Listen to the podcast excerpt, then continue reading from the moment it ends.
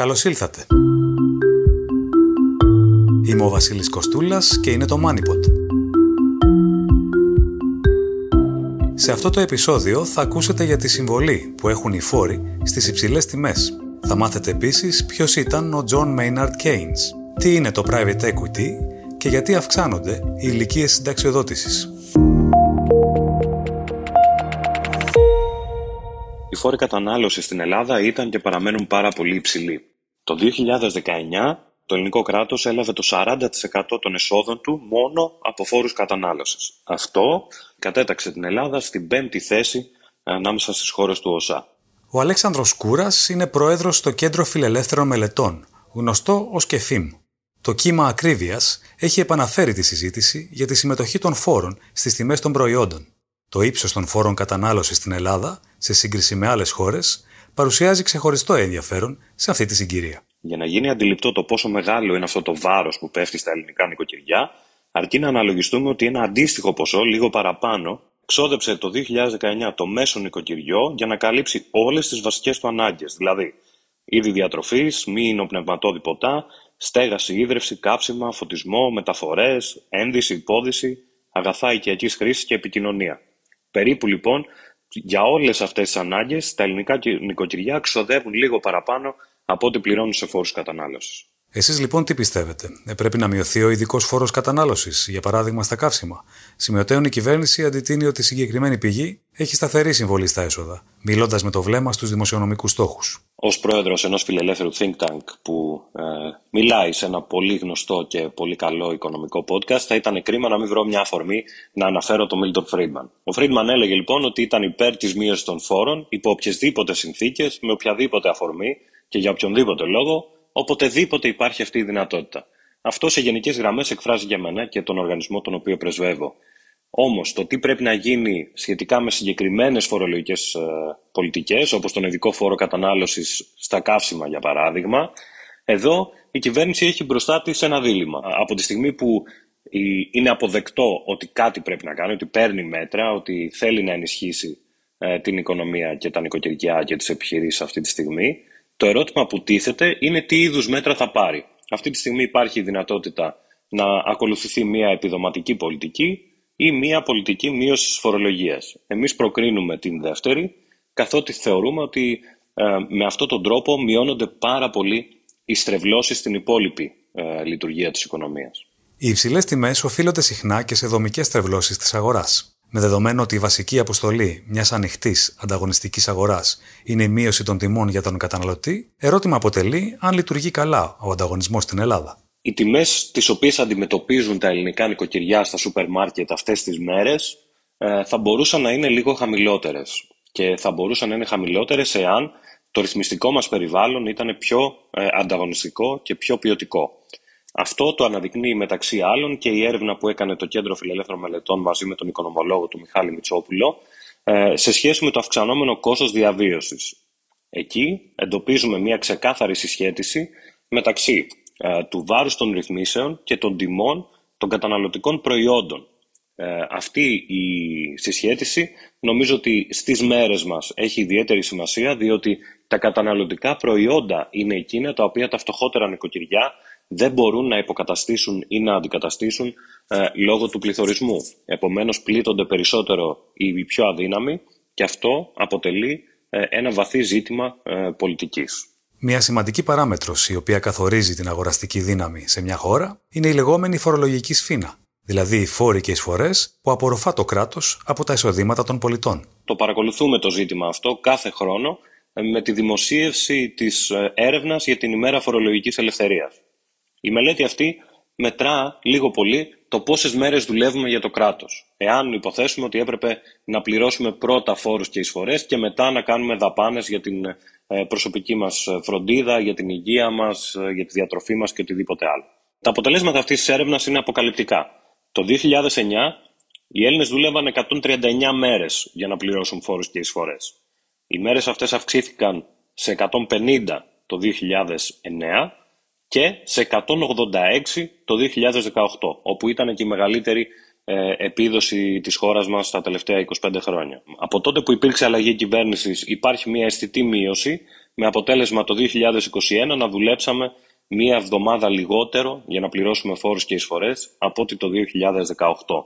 Στην Ελλάδα παίρνουμε πίσω ό,τι πληρώνουμε. Διότι ο λόγος για τον οποίο καταβάλουμε φόρους είναι η πρόσβαση σε κρατικές υποδομές και υπηρεσίες. Αυτή τη συζήτηση για το πόσο μεγάλο είναι το tax wedge ε, ή η φορολογική σφήνα δεν μπορούμε να την αποσυσχετίσουμε από την ποιότητα των υπηρεσιών που λαμβάνουμε για αυτά τα χρήματα.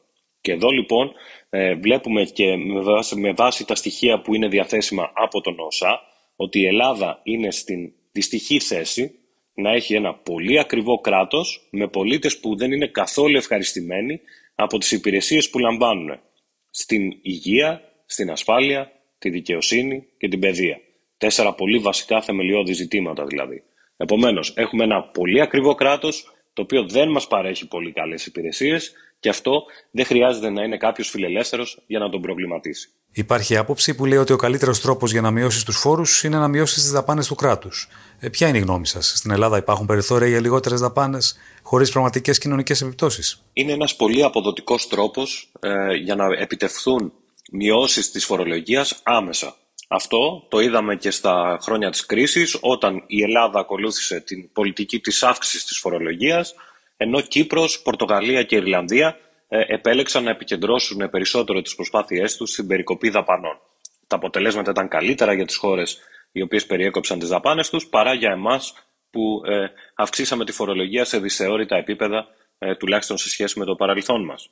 Αυτό βέβαια δεν σημαίνει ότι μπορούμε εύκολα να επιστρέψουμε στην φορολογική και δημοσιονομική συζήτηση με όρους πριν του 2009. Η Ελλάδα πρέπει να μάθει από το πάθημα ε, και να ξέρουμε ότι δεν υπάρχουν μειώσεις της φορολογίας χωρίς ε, κάποια περικοπή δαπανών, χωρίς κάποια ε, αναστάτωση σε ό,τι αφορά ή κάποια πραγματική κοινωνική επίπτωση. Ε, όμως, στη συζήτηση αυτή πρέπει πάντοτε να λαμβάνουμε υπόψη μας ότι και η αύξηση και η διατήρηση υψηλών φόρων έχει πολύ σοβαρές κοινωνικές επιπτώσεις, τις οποίες συνήθως δεν τις συμπεριλαμβάνουμε στη συζήτηση περί φορολογικής πολιτικής. Και τελικά, πόσο φιλελεύθερη είναι η Ελλάδα; Ή, εν πάση περιπτώσει, πόσο πιο φιλελεύθερη είναι σήμερα σε σύγκριση με το παρελθόν; Έχουμε μια φιλελεύθερη δημοκρατία, ε, η οποία σε πολύ μεγάλο βαθμό εξασφαλίζει τα δικαιώματά μας. Θα μπορούσε να είναι πολύ καλύτερη σε ό,τι αφορά την ε, λειτουργία της ελεύθερης αγοράς. Έχουμε τεράστια ζητήματα. Είμαστε στον πάτο ε, στο δίκτυο οικονομικής ελευθερίας του Fraser Institute στην Ευρώπη. θέλουμε πάρα πολλή δουλειά για να φτάσουμε τις υπόλοιπες ευρωπαϊκές χώρες και χώρες στις οποίες θα, θα άξιζε να προσπαθούμε να φτάσουμε στο κομμάτι αυτό. Ε, όμως θεωρώ ότι η πορεία που έχουμε πάρει τα τελευταία τρία-τέσσερα χρόνια είναι αρκετά θετική και κρατώ ως μια πάρα πολύ σημαντική συνθήκη το ότι η ανάγκη για δημοσιονομική σταθερότητα δεν αμφισβητείται από καμία πολιτική δύναμη αυτή τη στιγμή στην Ελλάδα. Κάτι το οποίο είναι αρκετά ενθαρρυντικό, διότι δείχνει ότι μάθαμε από τα λάθη μας. Ένα είναι βέβαιο. Η φόρη κατανάλωση στην Ελλάδα είναι η πέμπτη υψηλότερη στον ΟΣΑ. Μια παράμετρος η οποία ανεξαρτήτως ιδεολογικής προσέγγισης σίγουρα δεν βοηθά στη μάχη κατά της ακρίβειας.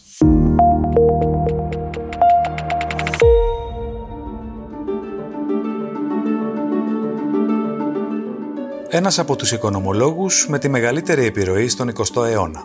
Ο Τζον Μέιναρντ Keynes γεννήθηκε το 1883 στο Cambridge της Βρετανίας σε μια οικογένεια της ανώτερης μεσαίας τάξης. Ο πατέρας του ήταν καθηγητής οικονομικών. Τη δεκαετία του 1930, προσπαθώντας να κατανοήσει τη μεγάλη ύφεση που είχε ξεσπάσει το 1929, ανέπτυξε τη λεγόμενη Κεϊνσιανή θεωρία. Σε περίοδους ύφεσης, οι κυβερνήσεις θα πρέπει να αυξάνουν επιθετικά τις δαπάνες για να ενισχύσουν τη ζήτηση. Η ζήτηση είναι που οδηγεί την οικονομία οθώντας την ανάπτυξη. Η ανάλυση του Keynes αποτελεί τη θεμέλιο λίθο της λεγόμενης επεκτατικής δημοσιονομικής πολιτικής. Στο βιβλίο του «Η Γενική Θεωρία της Απασχόλησης, του Τόκου και του Χρήματος», ο Keynes πήρε θέση απέναντι στην άποψη ότι οι χαμηλότεροι μισθοί μειώνουν την ανεργία. Υποστήριξε αντιθέτως ότι οι εργοδότες δεν θα προσθέσουν υπαλλήλους για να παράξουν αγαθά που δεν θα πωληθούν σε ένα περιβάλλον χαμηλής καταναλωτικής ζήτησης. Η επιρροή των κενσιανών οικονομικών άρχισε να φθήνει τη δεκαετία του 1970 εν μέσω του στασιμοπληθωρισμού που μάστιζε την Αμερικανική και Βρετανική οικονομία. Οικονομολόγοι όπως ο Μίλτον Φρίντμαν αμφισβήτησαν την ικανότητα της κυβέρνησης να παρεμβαίνει δημοσιονομικά στον επιχειρηματικό κύκλο.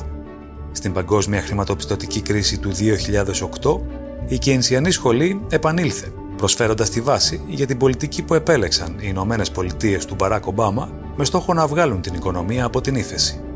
Εκτός από οικονομολόγος, ο Κέινς διετέλεσε διευθυντής της Τράπεζας της Αγγλίας και συμμετείχε στην ομάδα διανοουμένων του Bloomsbury. Το μακροπρόθεσμο είναι ένας παραπλανητικός οδηγός για τις τρέχουσες υποθέσεις. Μακροπρόθεσμα είμαστε όλοι νεκροί.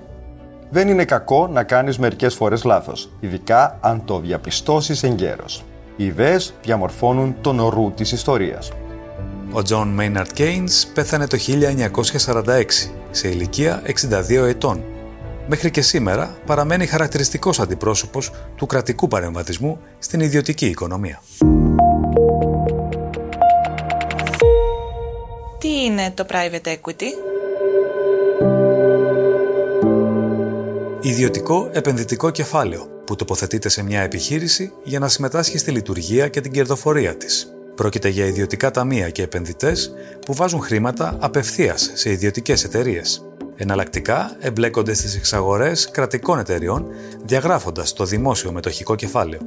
Τα χρήματα που τοποθετούν οι ιδιώτες επενδυτές χρησιμοποιούνται για τη χρηματοδότηση νέας τεχνολογίας, την υλοποίηση μιας εξαγοράς, την επέκταση του κεφαλαίου κίνησης ή την ενίσχυση και σταθεροποίηση του ισολογισμού μιας επιχείρησης.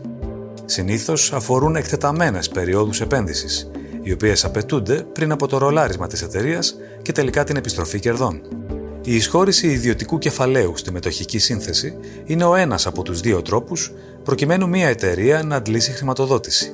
Ο άλλος είναι ο δανεισμός. Από την πλευρά τους, οι κάτοχοι κεφαλαίων που αναζητούν τέτοιες επενδύσεις επιδιώκουν μεγαλύτερη εμπλοκή και άρα μεγαλύτερο μερίδιο στην ανάπτυξη και τελικά στα κέρδη της επιχείρησης. Οι εταιρείες που διαχειρίζονται τα ιδιωτικά αυτά κεφάλαια κερδίζουν χρήματα χρεώνοντας προμήθειες για τη διαχείριση και την απόδοση της επένδυσης. Το ήξερες. Ο παγκόσμιος πληθυσμός γερνά όλο και περισσότερο. Μέχρι το 2030, ένας στους έξι ανθρώπους θα είναι πάνω από 60 ετών. Περισσότεροι ηλικιωμένοι σημαίνει λιγότεροι εργαζόμενοι, δηλαδή λιγότερα έσοδα από τη φορολόγηση εισοδήματος και άρα λιγότερα χρήματα για την παροχή συντάξεων. Τη δεκαετία του 60, για κάθε συνταξιούχο υπήρχαν 6 εργαζόμενοι. Έως το 2035 θα υπάρχουν μόλις δύο, Γι' αυτόν τον λόγο, οι κυβερνήσεις σήμερα επεξεργάζονται μέτρα προκειμένου να μεταθέσουν την ηλικία συνταξιοδότησης. Στο μέλλον, οι Τούρκοι εργαζόμενοι θα συνταξιοδοτούνται στα 65 αντί στα 52 και οι Δανείοι στα 74 αντί στα 65. Περισσότερες από τις μισές χώρες του ΟΣΑ σχεδιάζουν να παρατείνουν την εργάσιμη ηλικία. Εξάλλου, σε πολλές περιοχές του πλανήτη, ο πληθυσμός μειώνεται Σύμφωνα με ορισμένες εκτιμήσεις, 23 ανεπτυγμένες χώρες, από την Ισπανία μέχρι την Νότια Κορέα, θα μπορούσαν να δουν τον πληθυσμό τους στο μισό μέχρι το 2100. Γεγονός που αυξάνει τη δημογραφική πίεση στα συστήματα συντάξεων και υγειονομικής ασφάλισης. Στον αντίποδα, υπάρχουν μέρη στον κόσμο που κινούνται προς την αντίθετη κατεύθυνση. Μέχρι το 2050, ο πληθυσμός στην υποσαχάρια Αφρική ενδέχεται να έχει διπλασιαστεί με το εργατικό της δυναμικό να αυξάνεται κατά 150 εκατομμύρια ανθρώπους κάθε μία δεκαετία. Η Ελλάδα ανήκει στις χώρες με έντονο δημογραφικό ζήτημα. Για να διατηρηθεί σταθερός ο πληθυσμός μιας χώρας, ο μέσος αριθμός γεννήσεων θα πρέπει να βρίσκεται στο 2,1%. Στην Ελλάδα βρίσκεται στο 1,4%. Γι' αυτό και την προηγούμενη δεκαετία, ο πληθυσμός της μειώθηκε κατά 450.000 άτομα.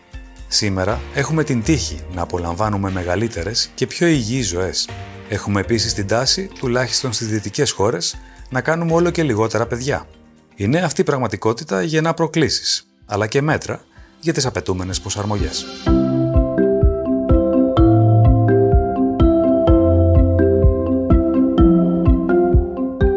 Ακούσατε ένα επεισόδιο του MoneyPod.